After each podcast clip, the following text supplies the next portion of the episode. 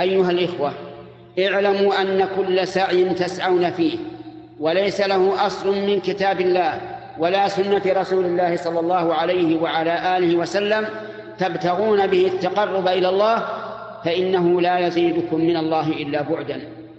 لأن النبي صلى الله عليه وعلى آله وسلم حذر من البدع تحذيرا بالغا فقال عليه الصلاة والسلام إياكم ومحدثات الأمور.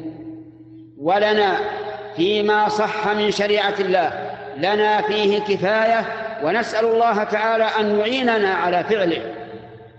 واعلموا أن خير الحديث كتاب الله وخير الهدي هدي محمد صلى الله عليه وعلى آله وسلم وشر الأمور محدثاتها. وكل محدثة يعني في دين الله بدعة وكل بدعة ضلالة. فعليكم بالجماعة. اجتمعوا على السنة. لا تتفرقوا في دين الله فتفشلوا وتذهب ريحكم.